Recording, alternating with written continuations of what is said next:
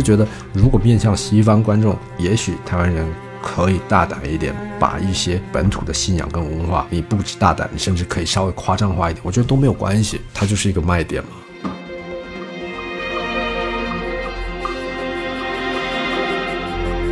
它不仅仅只是性少数群体被设置为反派，就如果再从文化研究性别的观点里再讲，那这部电影叫做《女性的消失》。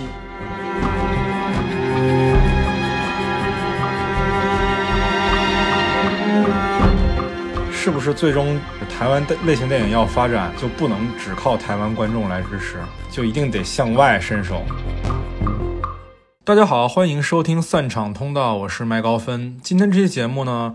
是我们关于电影《极魂》的节目的下半集。在上半集中，我与在大陆工作的台湾导演阿豹，以及在台湾学习电影的大陆学生郝康一起聊了聊这部电影的台版和大陆版的区别。然后在今天这个部分里呢，我们会谈及这部电影中的性别观念，以及台湾类型片的前景与现状的一个话题。那我们就开始吧。那既然聊到，比如说。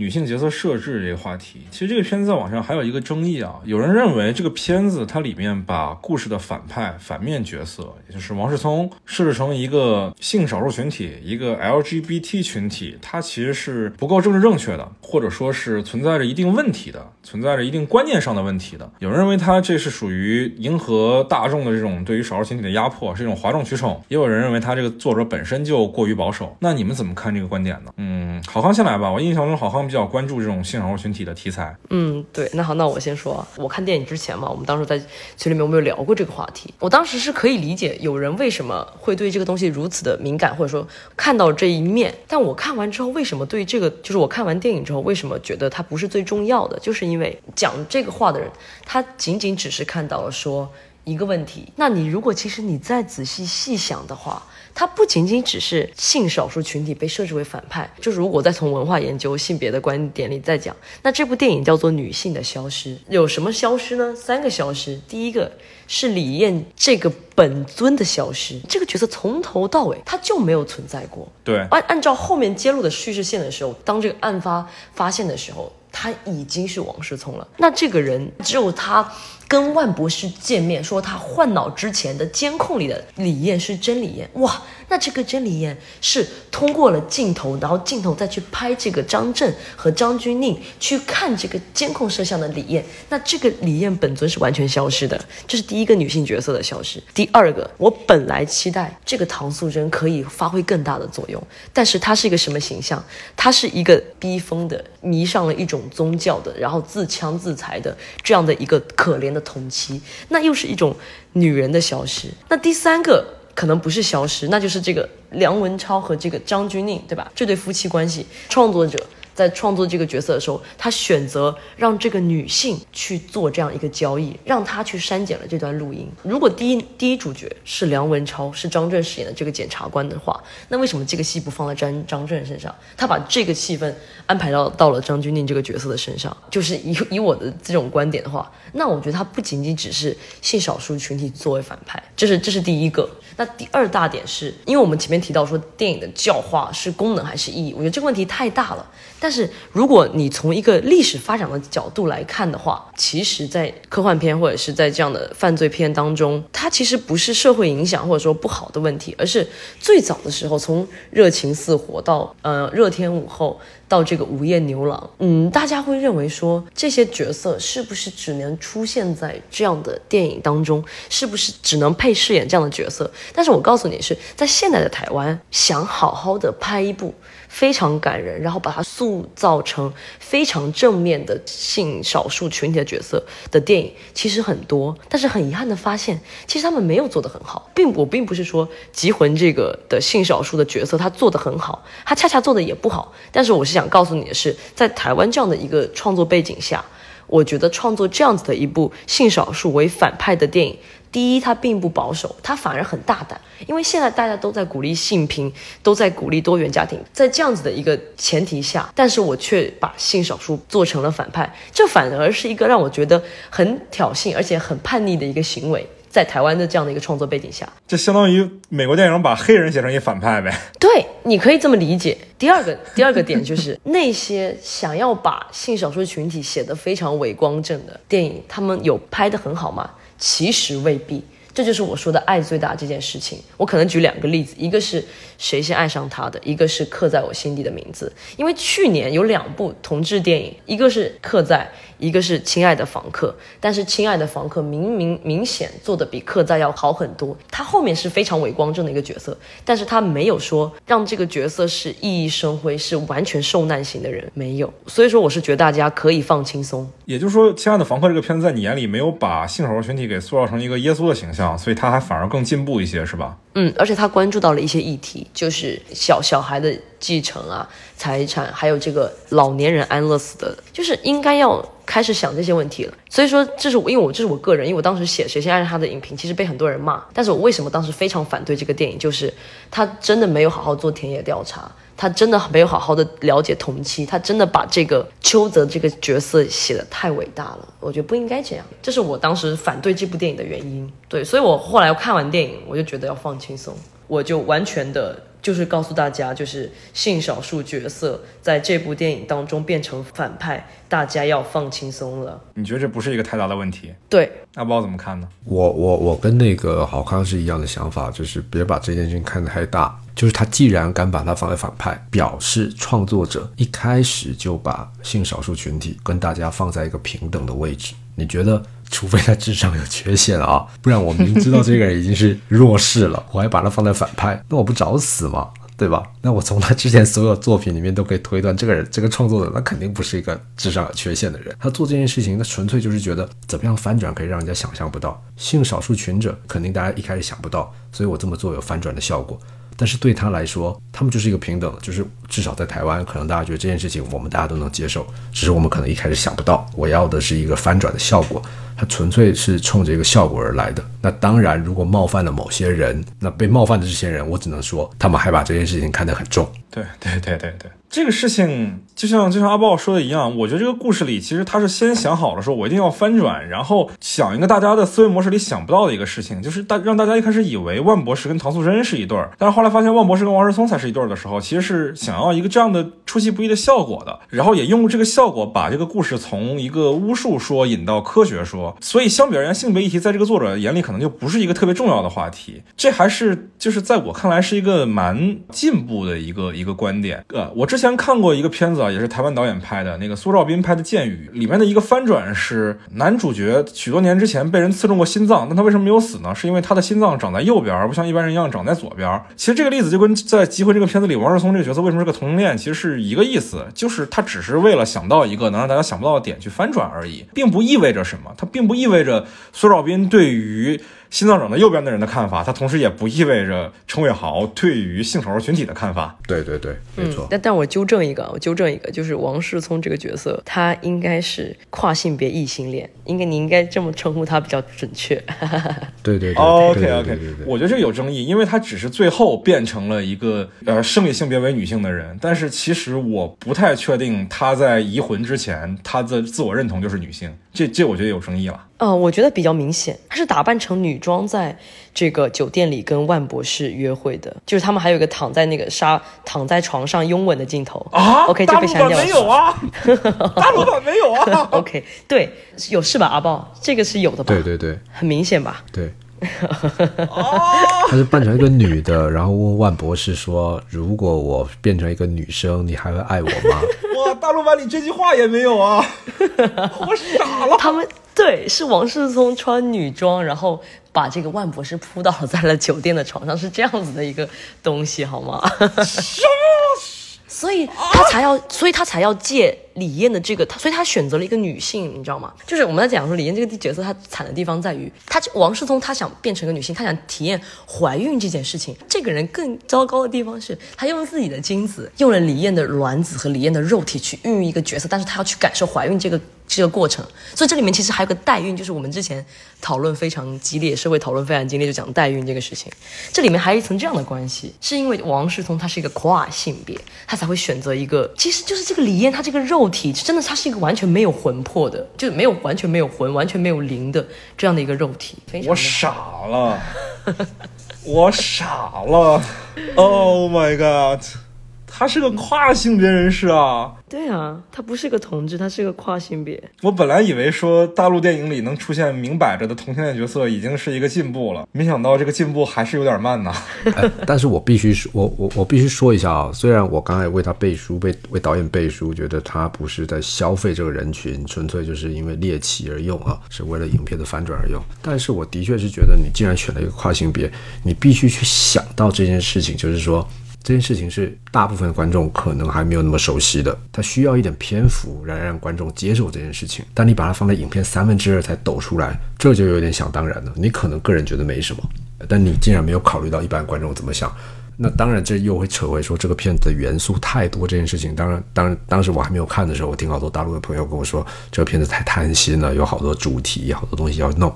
我看完之后，的确有这个想法，就是你又有神鬼，又有科幻，然后最后还有跨性别。但是我会觉得神鬼，他前面花了一个小时，至少在台版的时候，他把神鬼那个东西做得很实。OK，科幻这个东西，他从一开始，他虽然没有做那么多，但是从气氛、从美术上就告诉你，这是一个近未来的世界。科幻最终你也能够接受，当时真的有 RNA 这个技术。但是到了影片三分之一，你才要抖出一个跨性别的时候，就。太他妈不舒服了，对吧？这么大的一个议题，你得想办法让观众慢慢接受。就是这个不舒服。对你放到那么晚才讲，就让人家觉得你在消费。但也许你本来没有这个意思。功能性太强了，他没有去好好的孵化和铺垫这件事。而且王世聪这个角色，他在影像的呈现部分，他一直在缺位，他其实是缺位的。就是我们没有过多的看到王世聪。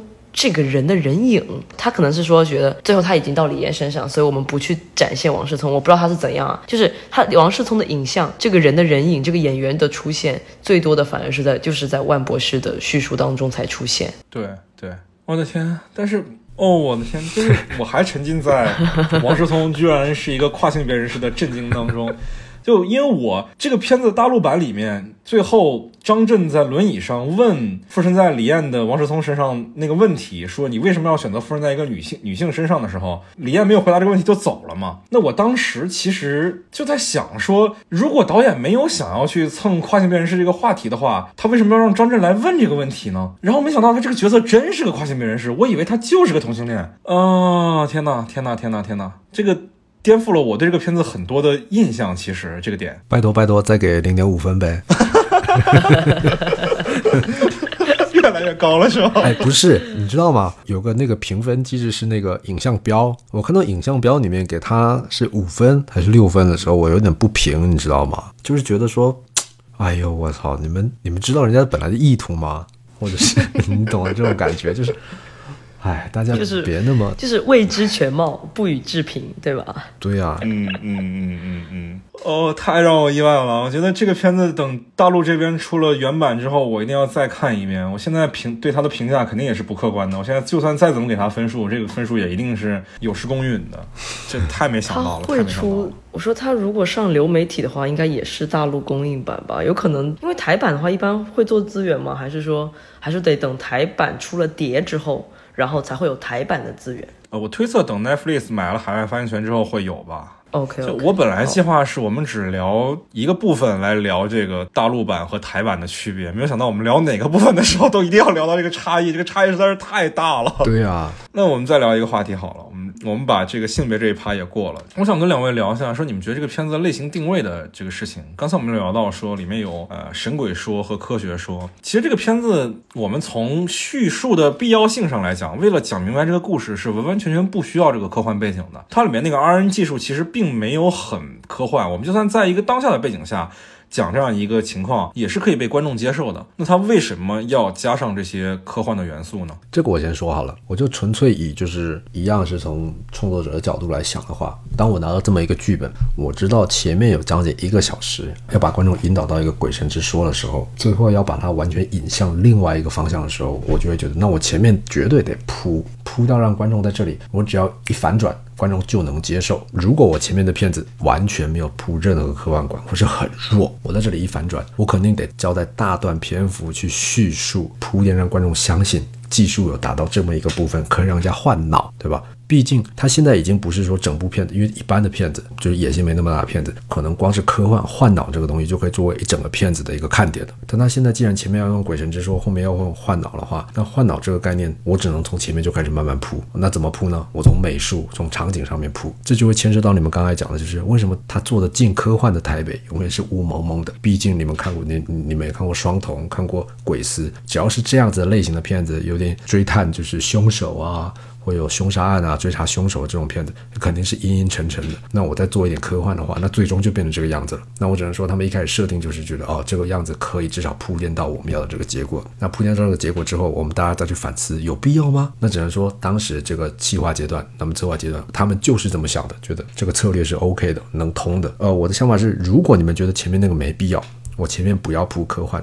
我过来直接转，我觉得很有可能一转科幻这件事情一说一公布，其实我有个换脑的能力，肯定被骂，肯定观众不接受。那怎么让这件事情能接受？那我只能换一种讲述这个故事的方式，就像鬼丝啊，就是零六年苏兆斌那个鬼丝一样，我一开始就告诉你，这个世界的科技有一种海绵可以抓鬼，我一开始先把这个东西亮明了。对吧？这个片子如果一开始就先亮明了，他从万博士的角度一开始来讲，我有个技术可以换脑，或者我是就是一个科学狂人，我有很多技术大家都想打探，但是我不告诉大家我现在能做到什么程度了。然后故事开始了，我们知道有一个人被鬼神附身，我们就会开始慢慢怀疑，我操，会不会是这个万博万博士已经有能力换脑了呢？那这个故事就成立了，我不需要在外面做那么多虚的什么科幻的手机啊、汽车呀或环境美术啊，对吧？我一开始就从这个起点起。但它起点不是，那既然起点不是，我为了到中间能够顺利的过渡过去，我只能从前面就开始铺，那铺着铺着就让观众觉得看着好难受啊，对吧？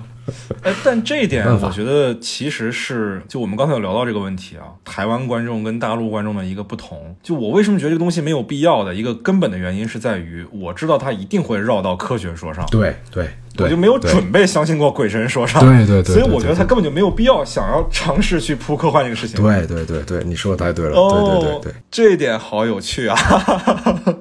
哎，我有个想法，所有的台湾片在大陆上映，所有的评分都要默认先加一分，因为原本初中就跟你们想的不一样啊。如果初中跟你们想的不一样，你们都可以给六分的，那初中加上去加一分不为过吧？好不好？我纯粹是帮台湾人拉票。你今天好卖力哦，发现好卖力在营业啊。对啊，哎。但是我得坦白讲啊，就是就聊到这个话题，其实也让我蛮挫败的。就是我们今天聊到说前面一开始在聊这个片子的时候，发现是两个片子，聊到片子里面的很多内容就已经不同的时候，然后聊到现在，我发现其实我们的立场就有非常先决的，我们的眼光就有非常先决的不一样。那这个讨论确实不在一个基础上。就是可能在台湾那边来讲，这个科幻元素就是必要的。你不必要的话，你是翻不回来的。但是在大陆这儿，你无论如何你都得翻，你怎么样你都得翻。所以其实反而科幻元素变得不必要了。但我有个问题啊，那如果如果这个剧本它它只有故事大纲的时候，然后被大陆的资方挑中了，然后大陆资方在。完成完整剧本的时候，就已经开始给他们提醒说，你必须得翻，会不会存在这样的一种情况呢？也就是说，你你觉得有可能这个故事一开始它是没有科学说的，它只有神鬼说，是吗？或者说它有这个技术，但是它可能没有说要把这个视听的这个这个元素要往那种近未来去做。我倒反而觉得这应该是导演自己作为一个台湾的艺术创作者的自觉，就是他会认为他们那个文化语境里训练出来的观众。在前面会相信神鬼说，所以为了让他们接受科学说的时候不会那么突兀，不会觉得自己被耍了，所以需要加上一些科幻的元素。但是如果纯粹从大陆的投资商的角度考虑的话，我们反正都知道他要翻，他根本就不需要去设计前面那些科幻的东西。对，我觉得，我觉得你说的太对了。我觉得你说的太对了啊！就在我自己的工作经验里面，也常常会有这种，我认为，哦，如果你要这个要求，OK，我可以，但这个要求不是只是我这里忽然翻出一个科学说是说。对一些老板来说，他会觉得这是一个点的改变嘛，就不，你就把这里改成怎么样就好。但我就认为不行啊，你这里要改变。我前面很多地方都得改啊，我得从前面就开始铺。对我觉得你说你说的太对了。对于创作者来说，创作是一件牵一发而动全身的事儿，但是对于投资人来讲，我可以要求五彩斑斓的黑，是吧？对啊，对啊，台湾人就是那仨小，你告诉我那仨小，这是你们作为作为这个创作者的自觉是吗？这是一个责任感，你知道吗？对对，对自己的作品负责，其实是一种。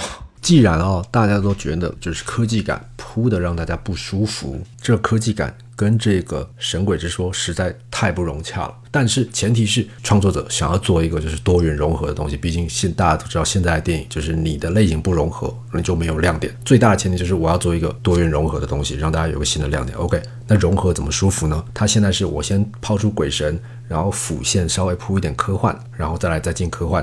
这个大家不舒服，那所以我有个想法，我自己的感觉，如果今天我们这故事换一个讲述的方式，反转都有，而且这些东西元素都融合，那这个东西怎么做呢？就是如果我们的故事的主角是万博士，他帮他的爱人王世聪做了一个换脑手术，没想到引发了一个凶杀案，对吧？他的爱人被杀死了，那介入调查的是一对检察官夫妇。他们来调查的时候，发现我操，这竟然是一个神鬼之说。那我一开始就先把科幻这个东西先建立起来，甚至是我科幻的东西不建立起来，我给一个现实时空，我们只知道来报案这个人是一个大家都觉得他很神秘的一个科学家、研究家，甚至觉得他是一个科学狂人，他整天都不知道在他的研究室里面捣鼓什么东西。结果引发了一个神鬼之说，万博士都不相信。那在探案的过程之中，我们发现他替他的爱人换脑的事情被兜出来了。那我们就很顺的就从一个科学家引发出一个神鬼之神鬼之说。他自己都不相信，最后抖露出，好吧，我承认，我其实对我的爱人换了脑，那我们就觉得很顺了，因为我们的起点就是一个科学家。那为什么我换了脑之后，他会引发了一个凶杀案？我发现，哦，原来我的爱人他换了脑之后，他不爱我了，最后又回到人性上面，回到人性上面，那我们就觉得这个故事很顺，他从一个科学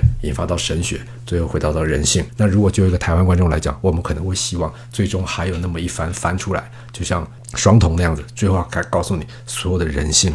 都逃不离神鬼之说，所有的先觉者都告诉你，都写在那些经文上，都告诉你，你最终王世充会杀了人，落到怎么样的结局，其实都在我们的宗教信仰里面，我们都告诉你结果了。其实我觉得这样的结果，它会比较符合我们东方人的一个想象，因为宗教永远大过于科学，至少在我这边的啊，科学的极限也许是哲学，哲学的极限就是神学。所以我觉得这个片子它可能在一个它的策划阶段就犯了一个错，我从一个神学翻到科学。在网大里面，OK，我可以接受。为什么很多人说它像网大？因为它就是从神学转到科学的过程。网好多网大，十上上百上千部都是这么说的。但真正我们内心可以接受的，就是神学是大于科学的。如果他最终可以从一个科学讲到神学，最后讲到人性，哦，原来我的爱人不爱我了，他有一个新的肉体之后他不爱我了，然后最终再翻过来，像双瞳那样，最后还是翻回神学。你逃不入以神学的范畴里面的时候，我整个故事对我来说很满很完整。这是我的想象。刚才阿豹有一个说法，还蛮让我觉得有启发性的。就如果这个故事从万博士的视角展开，他可能一开始是，呃，我要救我的爱人，所以我做了一个换脑手术。一开始从这个点来入题的，结果发现换脑之后，他跟王世聪这个爱情被唐素贞所诅咒了。然后唐素贞的这个诅咒，他一开始没当回事儿，结果发现这个诅咒越来越真，越来越真，就是。他自己仿佛触碰到了鬼神的禁忌，然后自己在害死了自己的爱人，导致王思聪本体死了，仿佛这个李艳被唐素贞附体了。但是最终去他自己才发现，其实这一切都是王思聪幕后搞的鬼。我觉得这还蛮顺的，这还蛮自洽的这个故事。对，但其实故事本身其实没有变，只是我们把叙述者的角度跟神鬼和科学的顺序做了一个调整。对，这确实顺了很多。其实，对啊，对啊。我非常同意你们的前面的观点，所以这就是我觉得他做的就还不够极致。我很同意你们说这个调换的问题。万博士身上，他作为一个最后揭秘的人，他身上就担子不够重，所以我真的很由衷的希望这里面的性少数啊，大家可以再坏一点。你要做就做个极致，你就是要做到极致，然后最后一种自己的信念的摧毁，然后再到神鬼，这样唐素贞这个角色他也变活了，他就不仅仅只是活在大家的口中。我就说你要做你就做到最最坏，你就做到。极致，你不要让万博士现在变成了一个所谓的救赎者。我现在痛哭流涕，我要自杀，我还要揪着你去自首，我要去报案，这就有点让我陷入了那种八点档苦情剧，就没必要。这就是导演创作者还是太过仁慈，他对于这个性少数群体啊，还是有太多的悲悯。你要做就做的更绝一点，我觉得这才是有趣的地方。你好坏啊！我发现不是我，我真的觉得就是说，我如果要讲性少数，我不一定要把它花多少篇幅，我需要花很多场次来讲它。但我只要稍微把它往前挪，就像我们刚才讲的，如果故事变成万博士的故事，这个故事的开头就是万博士，那我们就可以很自然的接受这个故事了。因为影片真的就是就是这样，观众就会觉得先出来的东西，我们就会觉得它是重点。你越往后，大家越觉得它只是一个补充讯息。那你把一个这么重的跨性别的东西放在这么后面，观众就觉得我操，它承载不了它应该出现的分量。如果它往前就放，后面你翻出来是跨性别，我们好像都能接受。但我倒是觉得他对于万博这个人物的塑造，倒不是出于说对性少数群体的悲悯啊。我觉得其实他为什么非要让万博这个角色出来赎罪，跟他为什么要让王世聪和万博士是一对儿同性恋人，这个其实是一个原因，就是他出于反转的必要。这这其实就是一种 lazy writing 吧，我觉得就是。对对嗯，就是你是不是他很功能性，对吧？对他需要把这个事儿说明白，来让解决张震当下的这个困境，所以他来说了，所以他为了能让他把这个事儿说出来，他得有一个赎罪的这个动机，他其实是一种 lazy writing 了，我觉得。对，关于这个《结婚》这个片子，我觉得我们聊的也挺多的了。但是今天请两位朋友一块儿来聊，我觉得还想聊一个另外的一个话题，当然也跟《结婚》这个片子有关啊。就是阿豹是是一个在大陆工作的台湾导演，然后郝康是一个在台湾学电影的大陆的学生。那我还蛮想听你们两个说一说台湾的类型电影的现状以及一个前景。就我还挺好奇一个问题的，就是呃，阿豹为什么要选择在大陆来做导演这份工作呢？是这样子啊。我我个人比较特别，就在于就是我为什么当时没有选择台湾的原因，在于台湾因为真的机会比较少，呃，资金少，人口少，所以你要真的想成为导演，有片子拍的人，你必须非常有表达欲，真的很有创作欲，去参加很多创投，你才有办法出来，你的作品才有办法得到机会。但我经过这几年的感受，就是总结之后，我发现其实我只是我乐于做这件事情。但你说如果没有机会的时候，你让我自己去参加那么创投，我必须经过这么多阶段，我才有办法把我想表达的东西表达出来的时候，我会发现，我操，我好像没有一个那么想表达的东西去做它。就我必须很诚实地说这么一件事情。但是我尽管没有一个很表很想表达的东西，但是我的基础功还 OK，所以在大陆这么一个市场，现在这么多片子要拍的情况下。我也许可以辅助很多资方，帮他们执行出、拍出他们想要的商品。啊！我不敢做作品，就是商品，所以我选择了大陆。所以我到现在都还觉得，就是我当初的这个选择是 OK 的。就是在我大学毕业之后，在台湾工作两三年之后，我觉得，嗯，如果我想要念研究所再进修，我选择欧美呢，还是选择大陆呢？我选择了大陆。我选择大陆的原因就是，我觉得我可以直接跟工作接轨，因为毕竟他们很需要这方面的人，他们需要很多这样子的产品，这是我的一个选择了。就是我是不是可以理解为，在你的眼中，大陆的这种商业创作的环境是比台湾要更好的？嗯，可以这么说，可以这么说。这点我确实有听说。之前我们做阳光普照节目的时候，我有一个嘉宾是在台湾读书的，他就说。台湾的这个创作其实是非常举步维艰的，即使是像阳光普照这样拿过金马奖最佳影片的导演，好像台湾本土的票房也大概也就一千五百万新台币，你换到大陆可能也就两三百万人民币的票房，这是非常非常入不敷出的一个情况。而且很多导演其实都在领这个补助金的，是靠政府的补助金来过日子的。在这种情况下，确实你要有非常大的热情，你才能去坚持创作。但是对于大陆而言，好像这个事情就是一种。一份普通的工作，我靠这个挣钱吃饭而已。对，从这个角度上来讲，我也还蛮能理解你的了。嗯，对。那在你眼里看，你觉得台湾类型片要怎么去突破？比如说现在这个市场盘子比较小的一个情况呢？我觉得是这样子，就是你说现在气魂哦，你们叫机魂对吧？我们叫气魂，气魂现在呈现出来这个影片结果。在台湾，我觉得它已经是一个突破天花板的一件事情了。但是很遗憾，就是它经过一个周末，你们那里好不容易破亿了，对吧？我们这里破好不容易破了台币七七百万，台币七百万，你想想看，才人民币多少钱？哦，才一百多万。所以这是一件，这东西很难突破。就是台湾人口就是这么样，就是这就是这么一点。你要在本土做突破，你拍的再好。啊！观众觉得你再突破了，你就是一个周末票房七百万，人家觉得已经很牛逼了，台币七百万。那你说台湾电影从业人员想不想拍一些类型化的东西？想啊，但拍一些类型化的东西就是花钱啊，花钱，但是你收不到这些回报啊。那收不到回报的原因在于人台湾人口就没这么多啊，那怎么办？那我们只好合资啊。对吧？我我们拍一些片子能在能在大陆上映的呀，但在大陆上映的时候又受到受到一些删减，你们又只给个五分六分的时候，我们就很受伤啊。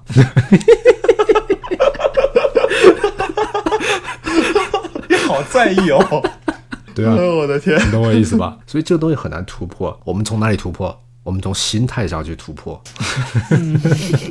那在你看来，是不是说台湾电影想做类型化，就只有跟大陆合作这一条方向了？呃，我觉得还有一种可能，因为最近 Netflix 就是跟台湾合作的比较密切，我感觉现在就是台湾片商比较敢投钱的原因在于，就是我最近也接到一些项目，就是邀约，就是我看他们都他们在企划书上都会写，将来可能是会透过 Netflix 发全球。那透过这个方式之后，大家就比较有底气。就会觉得，哎，既然有 Netflix 背书，他们可能也是资方之一的时候，大家比较敢做。先是从先从剧开始入手嘛，不一定结果很好了，但至少大家比较敢投入了。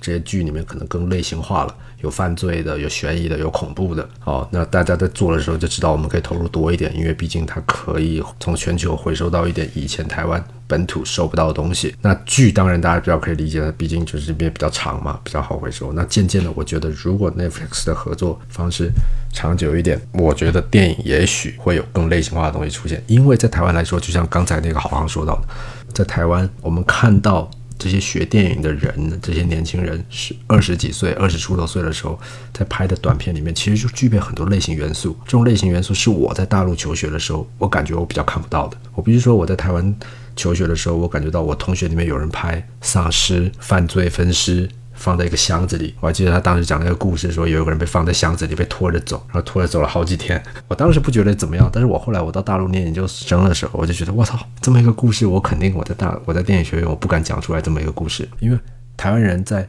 从小的时候，至少像我了啊，我从小的时候我看的就是外国电影，我觉得电影就该什么都可以讲，那所以我在求学的时候就什么都敢讲，什么都敢拍。但是我真的到大陆念书的时候，反而我变得很拘谨了。哦，这是我自己，我对于我自己的感受。你台湾其实是有这个基因的，你让他去做做类型，他肯定敢，他只是没资源。那你今天给他一个机会，当你有一些 Netflix 这样的机会的时候，有一些片方愿意投钱的时候，大家就敢做。也就是说。除了跟大陆合资走大陆院线来收回成本以外，台湾的影视吧，我们不说电影，就说影视行业的另外一条出路就是，我们只讲类型化的影视嘛，我们不讲那些小众题材，不讲作者电影的话，讲类型化的影视作品，他们的另外一条出路就是通过呃流媒体平台，其实是走走一个全球华人的市场，就我们肯定也要意识到说，我们这个华语的内容。针对的只能是华人市场，对吧？毕竟有一个语言的隔阂在，它不像英语那么那么全球普及。对你比如说像东南亚一些华人比较多的国家，新马泰或者说是西方国家里的美国的一些华人社区，他们来看，那你觉得这些社区是可以支持一些类型化的制作的吗？我觉得啊，你就得。够类型化，好比说台湾前两年有一个片子叫做《神算》啊，郝康应该知道，就是他本来也是从一个短片，然后就是那个导演他也只拍过一个短片，然后就叫做《神算》，他讲的就是那种鸡童，就是他看得到鬼，一个女孩她看得到鬼，所以她可以扮演鸡童，然后让鬼上身或让神灵上身。那这样的文化只有台湾有，哦，我忘了这个项目到底是 Netflix 还是 HBO，反正就早让他把它做成一个剧，然后就全球发行了嘛。那我的意思是，如果要突破你刚才说的新马泰。甚至是华人社区，那你整个东西就得够类型、够本土，人家才愿意买单嘛，对吧？你买你拍一个就是发生在任何国家都行的东西，人家就不愿意买单了。也就是说，在你理想里，如果要推广到全球，反而应该更加的本土化，更加的把这个东西做到一个极致的，类似于像是比如说日本的武士文化，特别民族感特别强的东西，它才有可能被更多的人接受，是吗？对。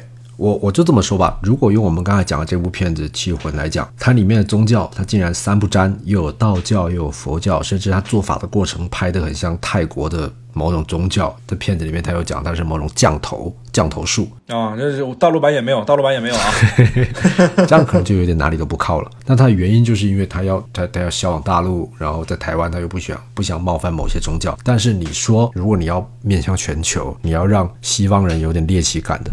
那就像我们在看美国片的时候，他总会说纽奥良那个地方有某种巫术叫巫毒。你只要有这种东西出来，大家就知道哦，这个片子是某种类型的，是关于巫毒的某种巫术的。那你当你什么都不靠的时候，你可能就没那么好卖。我是觉得，如果面向西方观众，也许台湾人可以大胆一点，把一些本土的信仰跟文化，你不止大胆，你甚至可以稍微夸张化一点，我觉得都没有关系，它就是一个卖点嘛。嗯，我在台湾学电影的时候，我其实没有想好。我做电影，我到底想要做哪一种电影？我到底想要做作者电影呢，还是想要做一个艺术电影，还是想要做一个商业片的或者类型化的电影？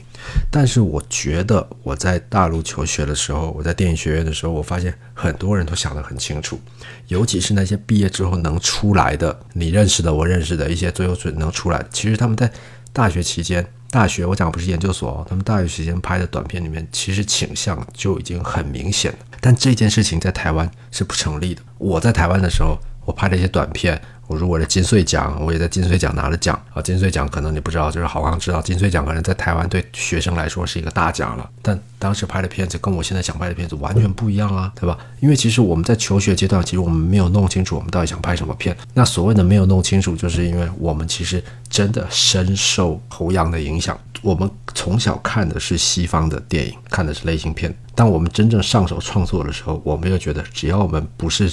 创作侯阳那种类型的时候，我们好像会觉得有一点耻辱，觉得这有违我的话不高级。我不知道有多少人像我这样，但至少我是这么一群人里面的其中之一。我虽然看的是类型片，我喜欢是那个，但我创作是这样子。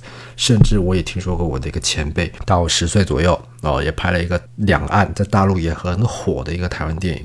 他告诉我，他大学毕业，他上研究所的时候，他上了北医大电影系，在台湾也算不错的一个电影研究所。他上的时候，他觉得他当时甚至有点想拍《奇兰三只猴子》那个导演，他觉得他想要拍那种片子，拍着拍着，他才发现哦，原来我拍不出来。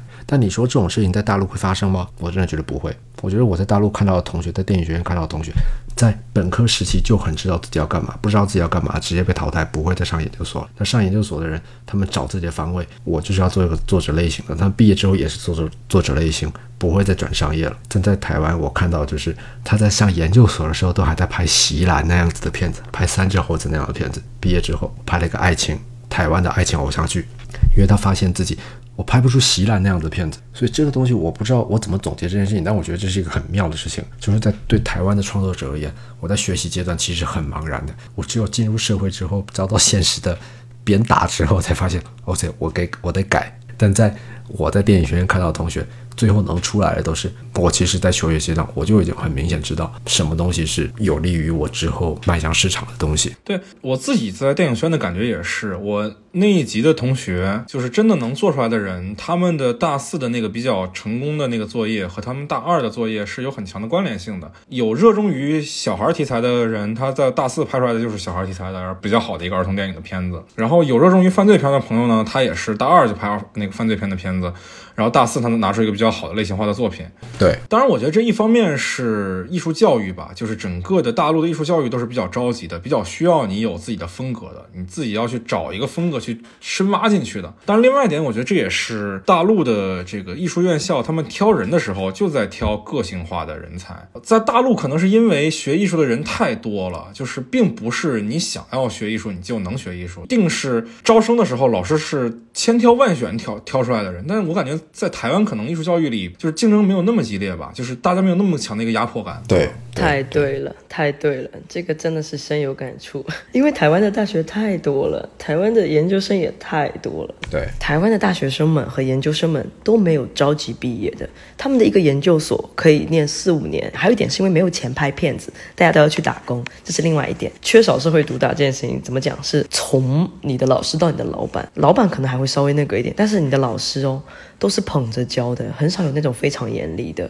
因为台湾在这点上是有很多的规矩，就是它要有很多人性化，会有很多这种嗯绩效啊，或者很多这种评鉴的东西。所以说，老师其实是不太去批评学生的。他而且他是觉得鼓励你们每个人去探索，所以大家一直在想自己要干什么。但是其实往往在想着想的时候，他们就把时间浪费掉了，就是就是没有找到。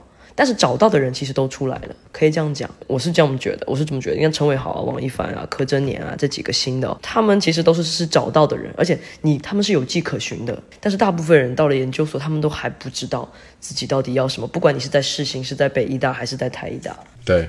而且会有个割裂感，就是刚才阿豹说的非常准确，就是杨侯给大家的印象太深了。而且杨侯包括廖啊，包括杜笃之，杜笃之现在也在正大兼教声音嘛。杜笃之、李平冰这些前辈，他们很热心嘛，很想教，很想带大家。但是他们自己的那种东西，其实也还是那样一套。大家也会觉得，我到底是就是我想做商业片这件事情，到底耻不耻辱？我到底能不能弄到钱？我到底会不会赔钱？以及说金穗，或者说你从金穗去学生剧展这个东西要自己风格，那是不是要艺术性的？那我是不是要追求？类型片，还是说我为了拿这些奖，我要拍的很很艺术？就是我如果去转型成类型片，那是不是难度很大？或者别人不信任我，我是不是必须得拍艺术片？可能其实我不喜欢，我可能只是当时为了要拿奖。他们会有这种选择的困惑。我觉得你刚刚说这个点蛮有趣的，就是老师都不骂学生，这说到底还是爱最大，是吗？不是，哎，这点真的是我分享一下我的经验，我觉得这一点真的是很奇妙啊。我大四的时候有一本期末考，导演技术还是什么之类，反正很重要的一个。就是期末考，然后我跟导师商量，我说：“老师啊，你今天考试这个时间我真的不能来考试，你要么调个时间吧。”你说在大我在电影学院，我怎么敢跟老师说 那个期末考考试调调个时间？对对，我跟老师说调个时间，原因在于那一天湖人打塞尔提克的的冠军战。我他说，今天这么重要，三十年后我成为一个爷爷之后，我会告诉我的孙子，我真的就原话这么告诉他：“老师，我三十年后我会告诉我的孙子，这场大赛我有看到。”首播，我有看到直播，但我不会告诉他，就是三十年前我在考参考参参加一场期末考。我说老师，你要么换个时间考试，要么我就是不会来参加考试。老师告诉我，OK，我再帮你办一个补考，你到时候要来。哇，这就是台湾老师。我没有去参加考试，我去看了那场比赛，他帮我重新出了一个试卷，让我参加自己一个补考。我我不是说这个老师很牛逼啊，我只是说就氛围不一样，在那个氛围下，学生胆敢跟老师说出他真正的需求。老师，我真正期待的是湖人跟塞尔提克这种世仇要打上了，几十年一次，我能去看吗？然后老师竟然也敢，好吧，你去看吧，我再给你办一个补考。你别告诉别人就好。天啊，确实，我是不敢想的。我为了论文辅导，我连科比的退役战都错过了。那你错过太多了。我跟你讲，你的人生毁了。你在说什么东西？我的天！郝康怎么看呢？嗯，阿豹说的大部分，虽然我我我不是台湾人，但是在这里待个一阵子之后，我还是蛮有同感的。其实我的感触也是蛮深的，就是大家平常会从学生制片，嗯，投各种各样的创投或者招各种的案子，学生剧展啊、公示的，然后精粹的之类的，很很多嘛。但是其实一个总体的趋势是，现在的台湾这边，他们其实对于这个流行产业文化这个东西啊，视听啊什么，它的扶持其实正在慢慢的减少，就是已经不是完完全全靠这个辅导金，所以很多的案子，很多东西它也需要去找钱。所以说，为什么现在不管是怎什么样的情况，它都得向外去扩展。就像你如果要想发展。类型这个东西，那以前票房又好的，又能看，然后口碑也不错，大家也喜欢，然后又能得奖的是什么样的片子？你会发现大概有这么几类，一种是议题优先的，有这种议题导向的片子，它既能获得就是说，嗯，在奖项上的奖赏，要然后或者说在票房上也很高，或者是。那种有一个普世情感的，但它又又不一样的是，像今年就讲说今年的金马奖，陈奕迅的《消失的情人情人节》，他九月份九月十八、十五他就上映了，到他一直到拿金马奖最佳导演跟最佳影片的时候，他才将将过两千五百万。但是《孤卫》十十月份上映的。孤味和同学麦纳斯，孤味最后现在是将近两亿的票房，在它下映之后就很不一样。你会发现说，也不是说所有获奖的电影，它的票房最后都会因为这个东西而获利，是说市场更倾向于什么样的类型？那大陆有春节档。台湾也会有自己的那种春节档的一个系列的品牌，它其实有什么是很在地文化的，比如说像呃红衣小女孩这个系列，然后有这种类型就是像东南亚恐怖神鬼这些东西，还有就是角头，角头是已经是角头三了吧，就是有那个郑仁硕主演，今年在台湾的春节档要上的，也是算是被称为就是今年春节档台湾的这样的一个种子选手，就是有一台湾在地文化的帮派啊或者什么样的一个这种算动作片吗？或者犯罪类型的，还有一种就是爱情片，就是这个东西是永远都会在。还有就是像《孤味》，以及之前的那个杨佑宁跟那个郭采洁还是情侣档的时候拍的那部，也是拍了有一两部、两三部。就是这几个类型是台湾现在比较能做得起来的类型电影，恐怖悬疑一种，然后一种是议题的，然后一种是爱情向，一种是家庭向，这几种是台湾现在比较能做起来的。哦，还有一点就是讲这个魏德胜。魏德胜画了个大饼是吧？对，魏德森，魏德胜这个台湾四百年系列电影嘛，台湾三部曲，他要在在哪儿？在台南要建那个一整个乐园，说要做一个类似于这种东西。他现在募募到了一亿多台币，就是他是要通过，不仅他自己需要找资找钱，他还直接向等于说是可能会投钱的人应该也会去看，也就是说像未来的观众就是募资，但是换算成人民币的话，这数量也很少。区区两千万，对你，你你你在台湾这样一个地方，这样子的一个市场，然后去支持他去完成这个所谓的台湾史诗的这样一个梦想，真的很蛮难度蛮大的。我只能祝他好运。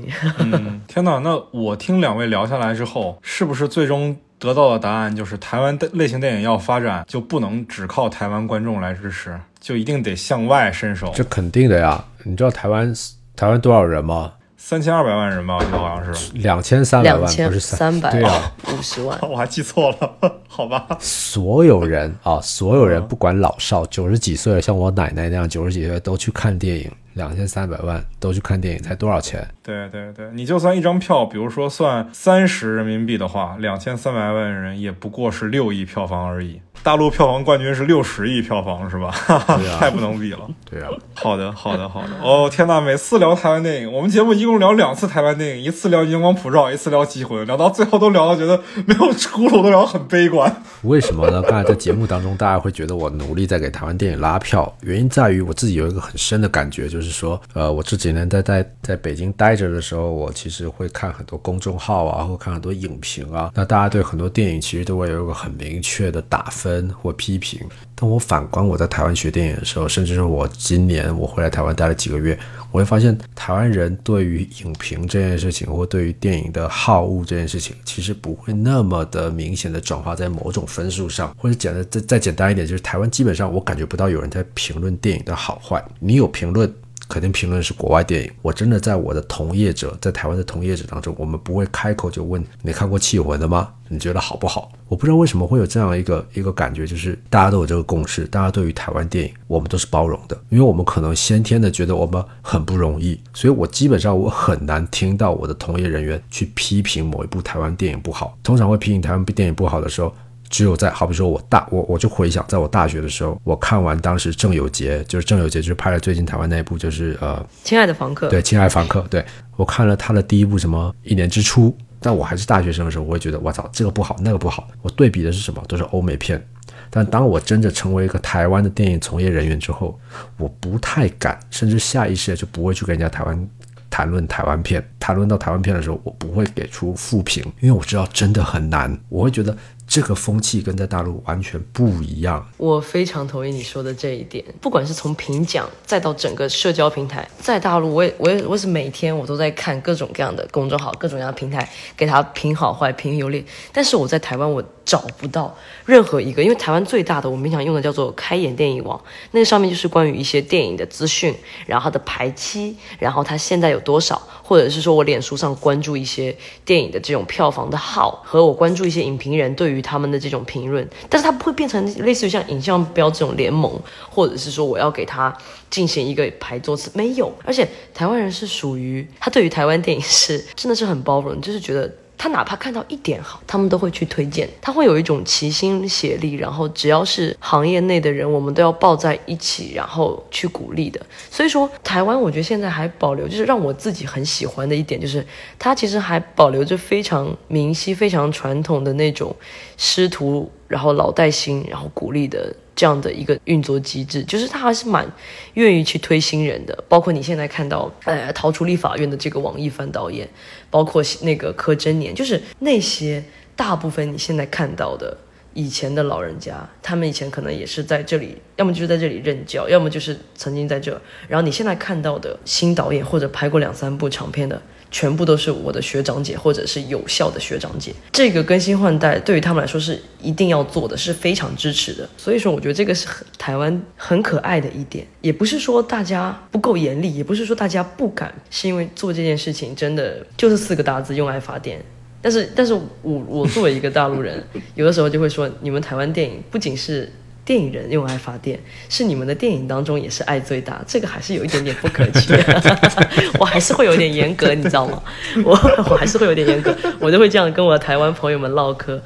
他们不会觉得你好不好，也不会说你给他打几分，真的这个是不一样的。我觉得他们很可爱，我真的觉得他们很可爱。嗯，我的天，我突然觉得我今天找两位来聊这个电影，还上来就要求你们打分，是件特别不人道的事情。我先给你们俩道个歉吧，要不然。好的，OK OK，我理解了，我理解这个台湾的这个电影文化的这一部分了。好的，我们会对仅仅代表我个人啊，我个人以后会对台湾电影更包容一点。再补充一个，就是挺不一样的地方，就是台湾是没有那个猫眼啊、灯塔这样子的实时的非常详细的这种票房数据的平台。最权威的就是这个呃国家电影这个是与视听文化中心，它一周它是一周才出一次全国电影票房，而它其实没有特别特别详细的，比如说像上座率啊、人均场次，然后这些东西，它它它就只有呃申请人、出品公司、片名。然后它的销售的票数、上映院数，然后它的金额以及累计销售额，它像我们那种场均人次啊什么这种东西是没办法看实时的。关键是这个东西统计还是从这个二零一七年十二月份才开始的，以前是每月公告一次，你是不是就很很惊讶我？超惊讶，就是以前是每月才公告一次，而且这个东西它是没有内部资讯，它只有在这个这个文化电影中心，他们是改版了，文化部改版之后，它才变成这个样子的。所以说是公司其他地方它也没办法去看，它就只有在这个公告里面你才能看到哦。它不像像我们这样会有很实时的，而且还可以在里面上面做宣发、做行销的一些东西的沟通啊，然后还有比如说企业版里面还能看到一些更多的东西，没有。所以说这一点，其实我还是想在这里，虽然说可能在这里呼吁没用，但是我还是蛮希望就是可以用在这种通讯的基础上，可以把这个东西等东西补全，因为我的同学们跟我聊，或者老师们，其实他们也挺希望说，可以在这个地方花一点钱去做这件事情。但是由于猫眼和灯塔，它其实算是一个民间资本的自发的一个东西，但是它为什么可以获取到这样的资讯？它其实是完全的市场行为嘛。但是就是如果台湾要做这件事情，到底由谁来做？这个可能还需要探讨。我我我这就这一点，我想讲一下我的想法是这样的。我灯塔我不熟悉啊，但猫眼我因为最近就前一阵子拍完那个戏，我知道就是说，你说猫眼他们的盈利在于哪里？他们自己也做宣发，也做行销啊。那他们自己有一个打分的平台他，们也卖票，对呀、他们在大陆有这么多的片子要上映，那我如果在意我的片子最后的评分，那我跟猫眼合作，你帮我宣发，你帮我行销，我给你钱，那我就会觉得你最后帮我打出来分肯定不会太低。但你说在台湾如果有这么一个平台做这么一家公司，那肯定赔死啊！台湾一年没几部类型片找上他啊，好多台湾片根本不在意人家打分，对吧？我根本不在意人家打分，因为我知道台湾人打分都不会太严苛，我反正再难看。台湾人都会给我还不错的分数，尽尽 管我没看懂，尽管我没看懂，我也不敢打太低分，你知道吗？就显得我很没文化。所以这样的平台它很难活着，你知道吗？对啊，这点我知道，对台湾就是它，它是一个市场行为，但是很难做。但是你刚才那个猫眼这个东西，我可能要补充一下，就是猫眼和淘票发现现在要做的是，他们不是说只做行销、只做宣发，他们是从这个项目开始的时候，它是随着这个项目立项，它这个资本就已经进入，所以它是它不是说你拍完之后我再去行销，这跟台湾也很不一样，就是是说你这个项目一开始拍的时候，我就已经开始在配合你做我的宣发，我做我的行销的东西了。但是台湾都是我片子拍完之后，我才去找一个代理去行销，所以说确实会存在一个问题，就是猫眼系的电影和淘票票系的电影，他们在各自的平台上面的资源配给和这个宣传力度是会有不一样的。这个就是看互联网电影公司在传统电影市场当中慢慢一步步渗透，就是因为他他们掌握了这个信息的通达度。对，我觉我觉得你说的没有错啊，就的确是猫眼像他们这种，就是你要做宣发、做行销，肯定不会是我一个片子完片之后才去找你，因为就我最近这一次经验，的确我在开拍之前我就知道说行销跟宣发是猫眼，然后我也得知就是呃他们会希望这个片子的宣传点是什么呀，他们希望拍什么海报，那我就会觉得你的这个诉求跟我拍的诉求完全不一样，我他妈才不屌你了，操，按我想拍的拍。所以就出现一个什么结果呢？就可能他们在看初剪的时候，看到最后剪出来东西的时候，他们就很失望，他们觉得我操，你这个东西怎么行销呢？你这东西怎么卖呢？就所以他们虽然有意介入前期，但可能就是创作者都比较自负一点吧，就觉得。哎他妈少来限制我，你他妈全部都滚远一点，对吧？对，尤其是宣发这个事情跟创作没有直接的联系的时候，创作者没有义务去配合他们嘛，他又不给创作者钱，是不是？一点点啊，不能说完全没有了。好的，好的，好的，好的。好的，那我们今天也就大概聊到这里了。感谢两位朋友人在台湾，还陪我聊到了深夜凌晨两点。我们节目有官方微博，欢迎大家去微博上搜索“散场通道 After Cine” 关注我们。我们有官方的微信群，在微信上搜索 After Cine，添加我的个人微信号就可以申请入群了啊。我们的嘉宾朋友们，包括郝康，包括阿豹，也都会在群里等着大家。那我们下期再见吧，朋友们。拜拜。拜拜。十月怀胎啼哭，苦难之处。岁月流逝，白首，衰老孤独。病痛束缚，荼毒，肉身难除。无常降临，身边虚无，爱。